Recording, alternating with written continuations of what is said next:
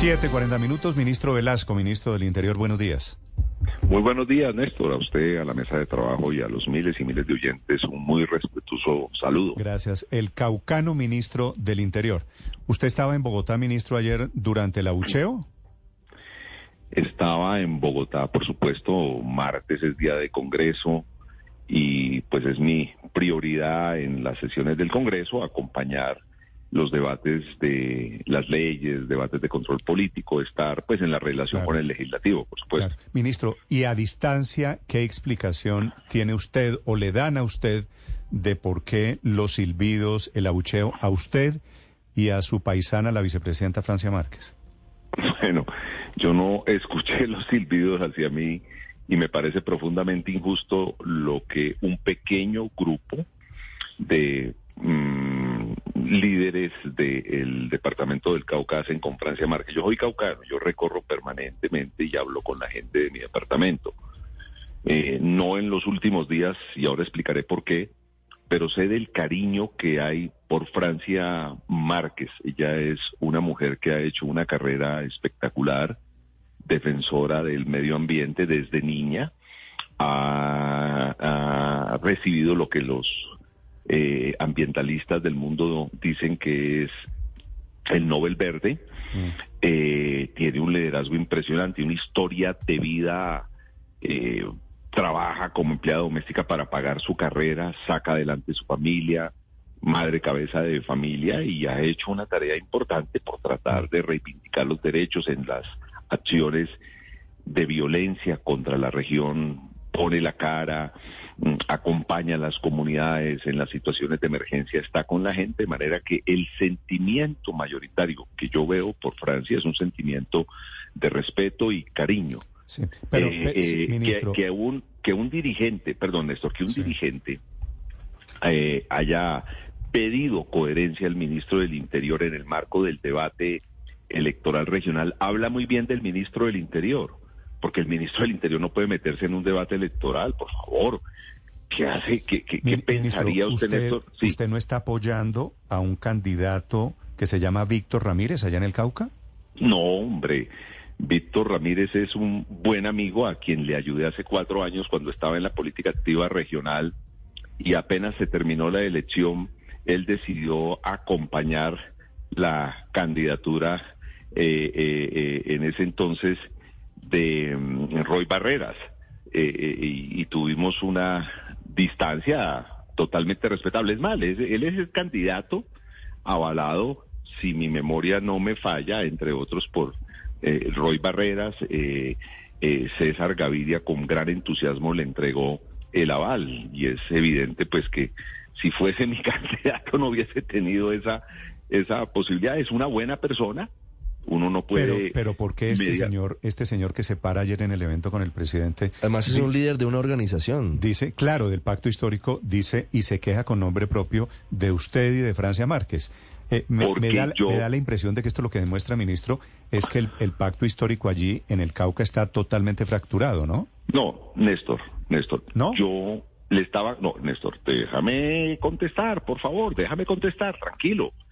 En el Cauca tomé la decisión de no meterme en actividad política electoral. Por eso dije ahora que hacía días no estaba yendo, porque no voy para evitar cualquier mala interpretación. En este momento en el Cauca hay tres candidatos a la gobernación que fueron solidarios con la candidatura de eh, eh, Gustavo eh, Petro, eh, eh, un candidato de origen indígena, Nelson Mazahuel, un gran líder de Coconuco. Hay un muchacho Octavio que es al que menos conozco, que sé que es del sur del Cauca. Está Juan Diego Castrillón, un académico muy importante que es otro de los candidatos que en su momento también apoyaron a Gustavo Petro. Incluso Víctor Ramírez entiendo que tuvo algunos gestos hacia la candidatura de Gustavo Petro pero yo no me puedo meter, Néstor. A mí no me pidan líderes del pacto que me vaya a hacer campaña al, al Cauca. Vale. Sería una irresponsabilidad gigante. Y, y, le pregunto, aunque repito para los oyentes, usted no estaba, pero me impresionó mucho, este sí fue abucheo, ¿no? Estamos, estamos de acuerdo. Cuando entra Francia Márquez allí a ese evento, le pegan la chiflada, en mi concepto, sorpresiva. ¿Qué explicación tiene usted para eso, ministro? Digamos, conociendo usted la política de Cauca y, y los señores que estaban allí que la chiflaron, ¿por qué? Mire, esa no es un abucheo por la gestión de Francia Márquez. Es producto de un debate electoral en donde hay cuatro candidatos que apoyaron a Gustavo Petro y los cuatro están aspirando a la gobernación. Lo que yo entiendo es que algunos amigos de Francia Márquez en el norte del departamento están apoyando un candidato distinto al que apoyan los que ese pequeño grupo están apoyando. Y entonces ellos no pueden obligar a la gente a que voten mm. como ellos quieran. Hay que dejar ese sectarismo. Hay unos sectores francamente radicales que se creen los dueños de la política en el país, los dueños de la moral, los dueños del discurso y, la gente tiene derecho a tomar sus propias decisiones. Claro. Es, lo, es la interpretación que yo puedo dar, no es algo contra la actuación de Francia como vicepresidenta ni su propia actuación, es un debate político electoral regional, regional que toma ese tipo de decisiones que entre otras cosas el señor presidente cuando habló respondió muy bien y él dijo, hombre, por favor. sobre eso quería preguntarle, ministro, porque el presidente dice, ni quiero, ni debo, ni puedo intervenir en política electoral, pero, ya viene el pero, el presidente da línea. El presidente dice, si las fuerzas alternativas llegan divididas, pierden en la elección. ¿Cómo interpreta usted eso que dijo el presidente, ministro? Que es cierto, si las fuerzas alternativas llegan divididas, pierden en la elección. Lo que pasa es que ni el presidente ni yo podemos decir quién tiene la mayor legitimidad. No, hombre, primero, a ver, recordemos algo. El presidente llega fruto de una coalición. Esa coalición, la base de esa coalición es el pacto histórico, pero no son los únicos. Si hubiese votado solo el pacto histórico por el presidente, el presidente no sería presidente. Ahí llegan unos liberales, llegan gentes de otros partidos, llegan independientes, ¿no? una mayoría de colombianos. Eso de creerse dueño de un proyecto político, bueno, si realmente son los dueños del proyecto político, pues el candidato que ellos apoyan muy seguramente va a sacar los 500 mil votos que sacó el presidente Petro en el Cauca y las demás fuerzas no van a sacar votos. Mm. Esperemos el 28 de octubre a ver qué pasa. Pero ser tan mezquinos de tener un acto grosero con la vicepresidenta, porque algunos amigos de la vicepresidenta no están con el candidato de los que abucharon, a mí me parece francamente mezquino y eso fue lo que pasó. Y quiero insistir en algo, Néstor. Mm, me enaltece, me enaltece que un dirigente se pare y diga que yo no estoy haciendo política en el Cauca. Porque yo no la estoy haciendo. No, pero, mire, cuando ministro, seguramente lo están escuchando a usted en este momento en el Cauca. El ministro Velasco le responde después de todo el episodio de ayer que son mezquinos esto me da la impresión de que, de que no va a salir bien. Y aunque a usted no le gusta seguramente mi expresión, sí tengo, quedo con la sensación de que están divididos, requete divididos los políticos del pacto histórico allí en el Cauca. Pues yo no sé si estarán divididos los políticos del pacto histórico porque yo no hago parte del pacto histórico, yo soy liberal y nunca he dejado de ser liberal y no me meto en, en la pelea del pacto histórico. Pero lo que sí quiero decirle es que yo no tengo candidato ni a la gobernación ni a las alcaldías en el departamento del Cauca ni en ningún lugar de Colombia. El ministro del Interior tiene que ser un funcionario que genere transparencia, que genere tranquilidad a los distintos actores de la política en este país. Yo presido la Comisión de Seguimiento Electoral. Cuando voy al Cauca en los últimos días, y no voy hace varios días, llego del aeropuerto y derecho a la casa de mis viejos a saludarlos, trato de no mm. salir, trato de no atender a nadie para evitar cualquier mala interpretación. Ministro. El ministro del Interior no puede ser un jefe político en estas elecciones en ningún lugar de Colombia. Y visto, visto todo este episodio de ayer en el Cauca con un poquito de perspectiva, lo que está pasando, le pregunto, no es que ustedes, los que no son del corazón del pacto histórico, o dicho de otra manera, que son los nuevos petristas, no los viejos petristas, están siendo un poquito el blanco y las víctimas de los ataques de los viejos petristas? Pues yo no sé si hablar de, este proyecto como nuevo viejo. A los 18 años era yo presidente de Caucanos por la Paz y siendo presidente de Caucanos por la Paz ayudamos a generar el espacio como el señor Alberto Giraldo y Samuel Silverio Vitrago para que el M19 hiciese los acuerdos con el gobierno nacional. Tenía yo 26 años y fui electo alcalde de Popayán con el aval del Partido Liberal y de la Alianza Democrática M19 en 1992. Yo no sé si el 92 para algunos será viejo o nuevo, pero ahí hay una serie de coincidencias que pero usted, construyendo el usted Mismo, usted mismo me acaba de decir que usted no es del pacto histórico.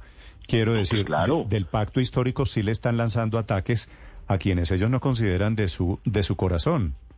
Pero yo no hablaría del pacto histórico, yo hablaría de un pequeño grupo ubicado en el Cauca del pacto histórico. El pacto histórico es mucho más. El pacto histórico está en todo Colombia. El pacto histórico está en el corazón de millones de colombianos.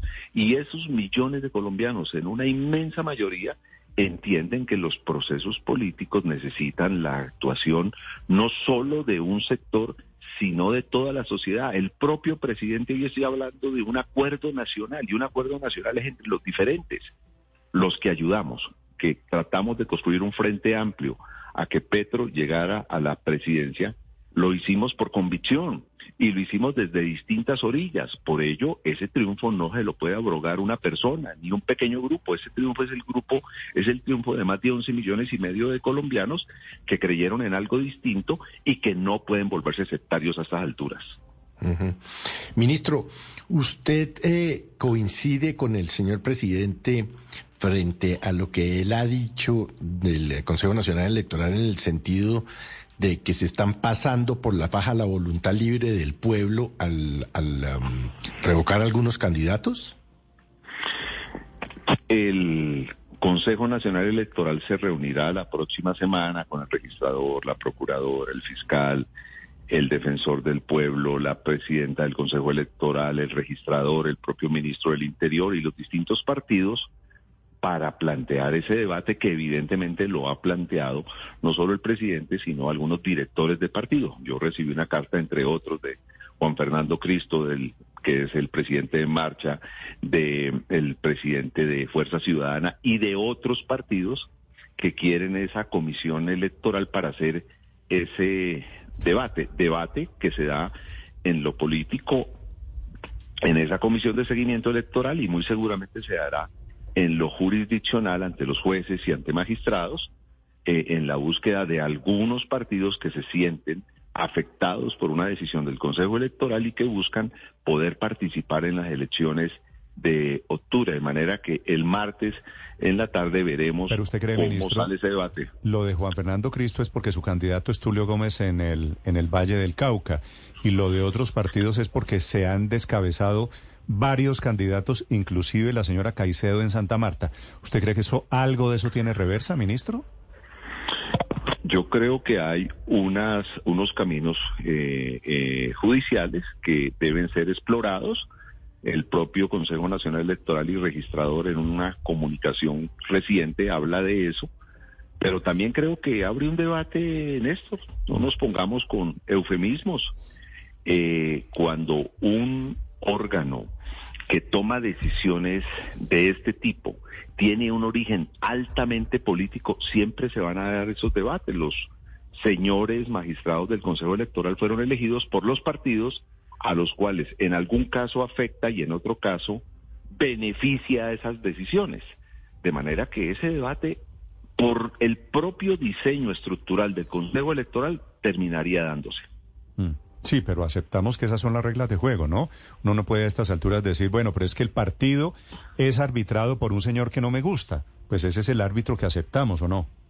No aceptamos. Hubo una reforma constitucional que plantearon eh, muchas veces en el Congreso y no la dejaron pasar las mayorías, que son las que controlan también el Consejo Nacional Electoral. Pero ese es un debate de tipo constitucional, es un debate de estructuración. Ustedes mismos piensen, Néstor, a, usted le parece, por fuera de lo que ha pasado, por fuera de lo que ha pasado, le pido que usted haga esta muy respetuosa disquisición. ¿A usted le parece lógico que quien vaya a tomar decisiones frente a la participación electoral sea elegido por la mayoría de los que están en el debate electoral? Por eso la propia MOE. Yo estoy, eh, ministro, yo estoy de acuerdo. Si me, si me hace la pregunta, se la respondo con mucho gusto. Estoy totalmente de acuerdo con usted. A mí no me gusta el árbitro. Me parece, me parece que esos señores, voy más allá, que esos señores del Consejo Electoral son unos fracasados políticos que llegan allí a escampar. Pero ese es el árbitro, ministro. Y mientras sea el árbitro, ¿qué hacemos? Toca aceptar las decisiones del árbitro. No, señor, vamos al bar y el bar son los jueces y los jueces pueden definir una tutela y una tutela puede dar un amparo constitucional y el amparo constitucional puede decirle que ese árbitro se equivocó y que hay otra instancia, porque eso ocurre en el sistema electoral colombiano. Entonces, y, puede ser el Consejo de Estado eventualmente sí, señor. En, el, en el largo plazo. Pero, pero ministro, al final... Vamos, vamos al bar. Claro, sí, e, está bien, pero al final, ministro, puede usted tener razón en que el Consejo Electoral eh, tienen muchos líos, muchos cuestionamientos. No han podido pasar la reforma electoral porque no cuentan con las mayorías, pero al final la democracia se trata de eso, de que las mayorías deciden. No, señor. No, señor. No, señor. Un momentico. En las reglas de juego electoral, a mí me parece lo más antidemocrático mm. que unas mayorías impongan reglas de juego. Mm. Las mayorías deciden en la medida. Ministro, y en el Congreso, en el Congreso las mayorías terminar, pues, déjeme terminar, déjeme terminar. En las reglas de juego electoral, filosóficamente le digo, tienen que ser pactadas, no impuestas. Mm. Porque cuando usted impone reglas de juego electoral, pasa esto. Ahora, claro, este no es el debate de este momento. Ustedes me han planteado un debate hacia adelante este momento hay una autoridad que se llama el Consejo Nacional Electoral, toma unas decisiones, uno puede hacer el debate en la Comisión de Seguimiento Electoral, uno puede hacer el debate en los medios, el debate político, incluso el debate en el Congreso, pero es evidente que tiene que aceptar esas reglas porque son las reglas que existen. Pues independientemente. es que en, la democracia, al presidente Petro, ustedes ganaron las elecciones porque la mayoría votó por ustedes. Y las mayorías son las que toman las decisiones en el Congreso de Colombia. Eso es lo que se llama democracia. Ahora, que hay un concepto complementario a ese de las mayorías. Y es que hay que brindarle a las minorías todas las garantías. y yo, yo sobre eso quiero hacer una pregunta al ministro Néstor. ¿Están pensando, ministro, en buscar un escenario distinto para llegar a ese consenso para modificar el órgano electoral, para que no sea aplastado por las mayorías el cambio?